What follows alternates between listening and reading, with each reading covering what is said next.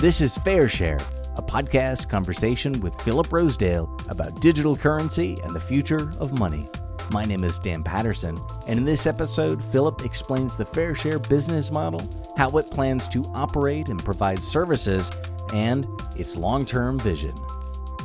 Philip, we have talked a lot about the function and mechanics of Fair Share, but I should note this is not just theory. You have thought about the launch plan and the actual like how fair share can operate in today's environment today's economic environment so let's let's start with um, the business model of fair share and how you plan how it plans to operate uh, and provide services and then kind of get from there to the launch plan not just the business plan but the launch plan Right. So, business model. So, kind of as you say, first and foremost, the idea with Fair Share was to sort of ask the question Is there a way to build a different kind of currency that is more fair for people?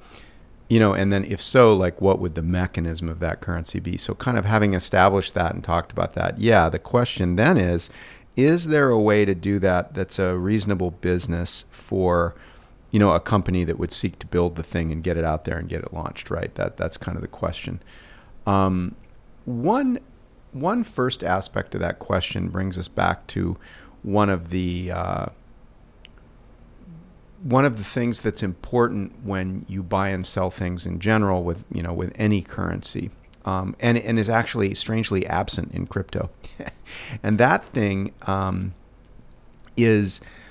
Uh, a kind of a recourse. Like if you if you if you bought you know an old car from somebody you didn't know, you'd have a lot of concerns about uh, buying it. You know, you you you wouldn't know if you were going to get what you paid for, and one of you would have to send the money to the other one or send the car to the other one or whatever. And, and in either case, there'd be this real risk, you know, that one of the two of you would be unsatisfied with the the the uh, transaction. And of course, that in the in the world of normal money, you know, that's like one of the reasons that, for example, we use credit cards, right? Because when you make a when you buy something with a credit card, if you're unhappy with the purchase, there's something you can do. You know, you you you can't always do exactly what you want, you know, but in many cases you can you can have some recourse, as they say, right, with the with the transaction. And funnily enough, one of the things that um, the early kind of crypto enthusiasts really touted was the fact that you know crypto transactions are not reversible. Once you hit send, there's no way to ever get the money back, and that's one of the big features, so to speak, of crypto. And I, I, always think that's kind of funny, right? I mean, it's you know there are cases in which that's a good thing, but there are of course many, many, many other more common cases in which no recourse is a bad thing. Um, so, one observation be made is that whether you're building a new economy on crypto or building it on, you know, Lego blocks or, you know, printed dollars or whatever, you you probably end up wanting to have some sort of a buyer protection program or some sort of recourse or something similar to what you get, you know, when you use your Visa card to buy something. And that is an example of one of the ways that fair share um, can make money is by providing that mechanism for people so that you have like recourse. You know, if everybody agrees to be subject to an agreement on, you know, what it means if somebody complains that they're they didn't get what they paid for, um, you can you can build a business around that. And in fact, that's what the credit card companies largely do is they build a business around in part, you know, kind of capturing a couple of percentage points of a transaction for protecting the transaction if something goes wrong. Um, so that's one way, as an example, that fair share can make money. Um, the other way is that, as we've talked about, when you exchange money between two different groups in fair share, there's probably a way for us as a company to help with that in a way that generates a business opportunity for us, but isn't irreplaceable which I think is important. You know, no component of this can put us or anybody else sort of in the middle of your transactions in a way that we can ultimately yeah. kind of increase our percentage until everybody's unhappy. That's pretty important for a few reasons, but primarily because it's easy, the business models are easy to understand. There's precedent for these business models, and uh, it's it is sustainable or, or it appears to be sustainable. So let's go to the launch plan. Like how how does Fair Share go from being an idea to a reality? Is it an app? Is it a website? Is it uh, wh- how will I experience fair share? Well, first of all, my thinking is that you will experience Fair Share as an app that feels exactly like using something like Venmo today, mm-hmm. where you download an app and then you start making payments. Now, the difference with Fair Share, as we've discussed, is that there's one additional step, which is fun, I, I think, could be, which is you need to find your group. Because, you know, imagine a version of Venmo, if you will, where there was just this one step, which is what group are you in? Because that's the group that is your home base where, you know, you're getting an income from the system and you're uh, you know actively supporting those in your community so the the idea is you're going to download an app you're going to find a group that will have you or has already invited you. You're going to join that group and then the next morning you're going to have money in your account right? And you're going to be able to start spending it. So that's the the simple idea is download app find group get paid a daily income start spending that daily income with others. So that's the kind of app side of the experience. Now the other side that you touched on there, right, is okay, what am I going to be buying and who am I going to be buying it mm. from, right? Now, because fair share is designed to be a currency and enable trade, right, like we've talked about in prior episodes, the um, the the gist of it is that it is as a, it is providing a utility where people are able to share and exchange things with each other. So the question is, what's the pool of things they're exchanging? Now, I'm going to say at the outset, I'm not 100% sure, like any good entrepreneur. Um, I'm, I'm, not 100% sure, but I, but let me give you an example of where I think uh, something like fair share would immediately be useful. Um, the example would be a farmer's market or a local swap meet. You know, I don't know how many people know that expression. I do from my own childhood. Yeah, sure. Swap meet. You know, we had one by my house, and when I needed an old beat up computer or something like that because I was learning to program. Eh, true, true, true story. Um, I went to the swap meet and walked up and down, you know, the parking lot or wherever that thing was set up until I found a old, you know, crappy computer on the ground that I could buy from somebody. So, um, swap meets and farmers markets are really interesting because they're local gathering points mm-hmm. where people in a geographic area come to exchange uh, basic goods and services or excess inventory, as one might say in, in business, you know, that they no longer need and are willing to take almost anything for. They just want to get it transferred to somebody else. So that's an example of a rich supply of stuff to trade that people could begin using something like fair share for. And again, the idea with fair share is if you're trading as much, if you're selling as much as you're buying with a local community, the thing just completely works, like we've talked about. You know, it, it gives you an income and it keeps this runaway wealth inequality problem from happening. So um, I think that if you had both a local community that you could join, a daily income, and then mm-hmm. a marketplace, literally a physical place that you could walk to to spend that daily income with your community, um, it can it can take off from there because, as we've discussed, if you then get on an airplane and go to New York because you got a meeting there, you know, your phone is also going to tell you, hey, there are groups in New York that are using Fair Share yeah. as well. And would you like to, uh, you know, get dinner tonight from one of the places that does take these shares? You know, um, so the local idea is to start with something like farmers markets and swap meets. You know, something where people are actively wanting to share things with each other, and then know that when you travel you're going to be able to start playfully, maybe at first, using this currency to buy things wherever you are.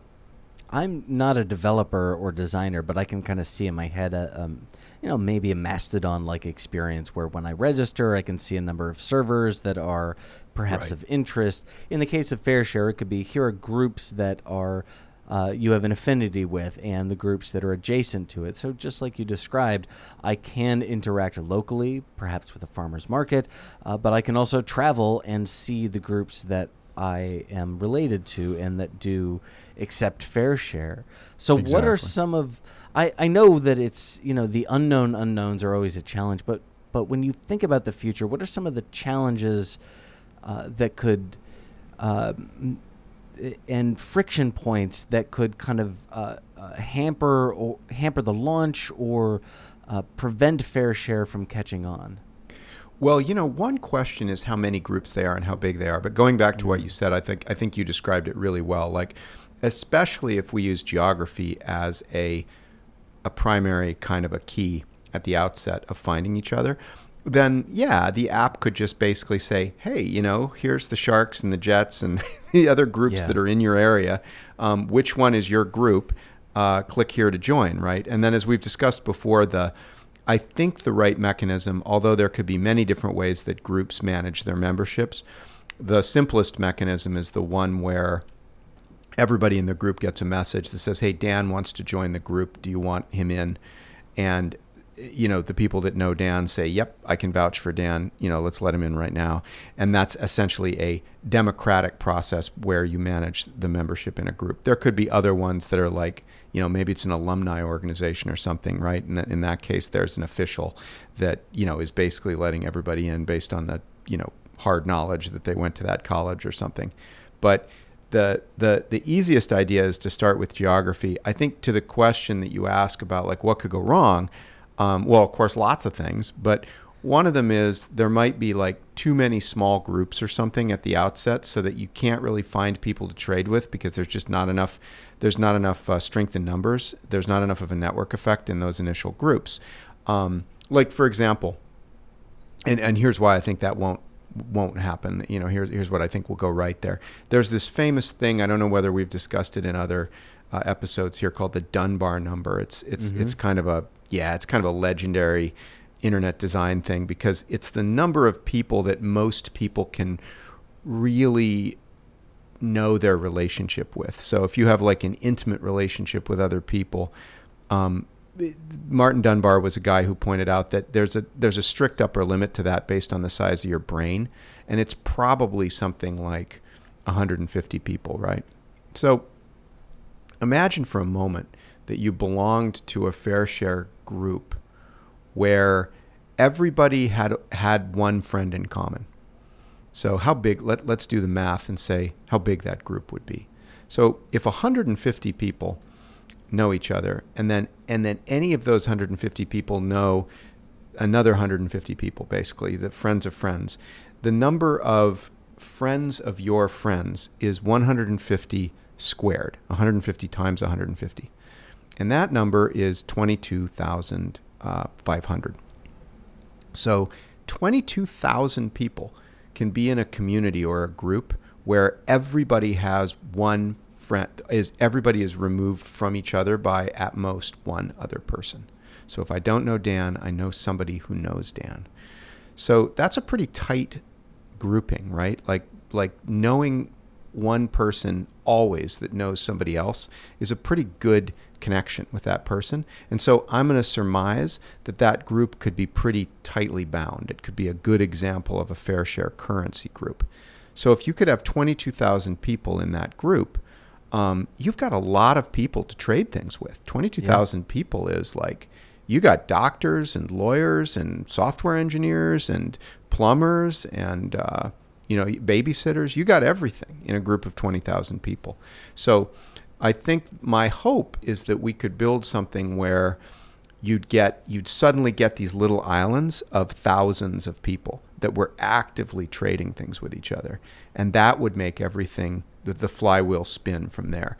I think we might make mistakes, you know, entrepreneurially that caused, as I said, those groups to be like much smaller and more fragmented, and that could make us fail. But if you just think about that friends of friends network being about 20,000, that's a pretty good number. So if we can just get the friends of one group of friends, you know, one one little Dunbar group starts it out and then they all invite all their friends, you're going to get something like 20,000 people in that network. I like this for a lot of reasons, but I lived. It's it's kind of the instead of the economies of scale, it's the economy of local. I lived in a town of about twenty thousand people in the metro area years ago. But it's exactly like you described. You have a great, robust population of doctors and lawyers and students and retail workers and all sorts of people that make up the not just economy but the community, and that seems like a, a great size to begin with. Last question, Philip, and we haven't talked a lot about promotion or like really encourage people to go get fair share, but for those who have listened to this entire series so far, where can they go to learn more about not just Fair Share, the app, or the Discord channel, but where can they go to learn more about Fair Share, the idea?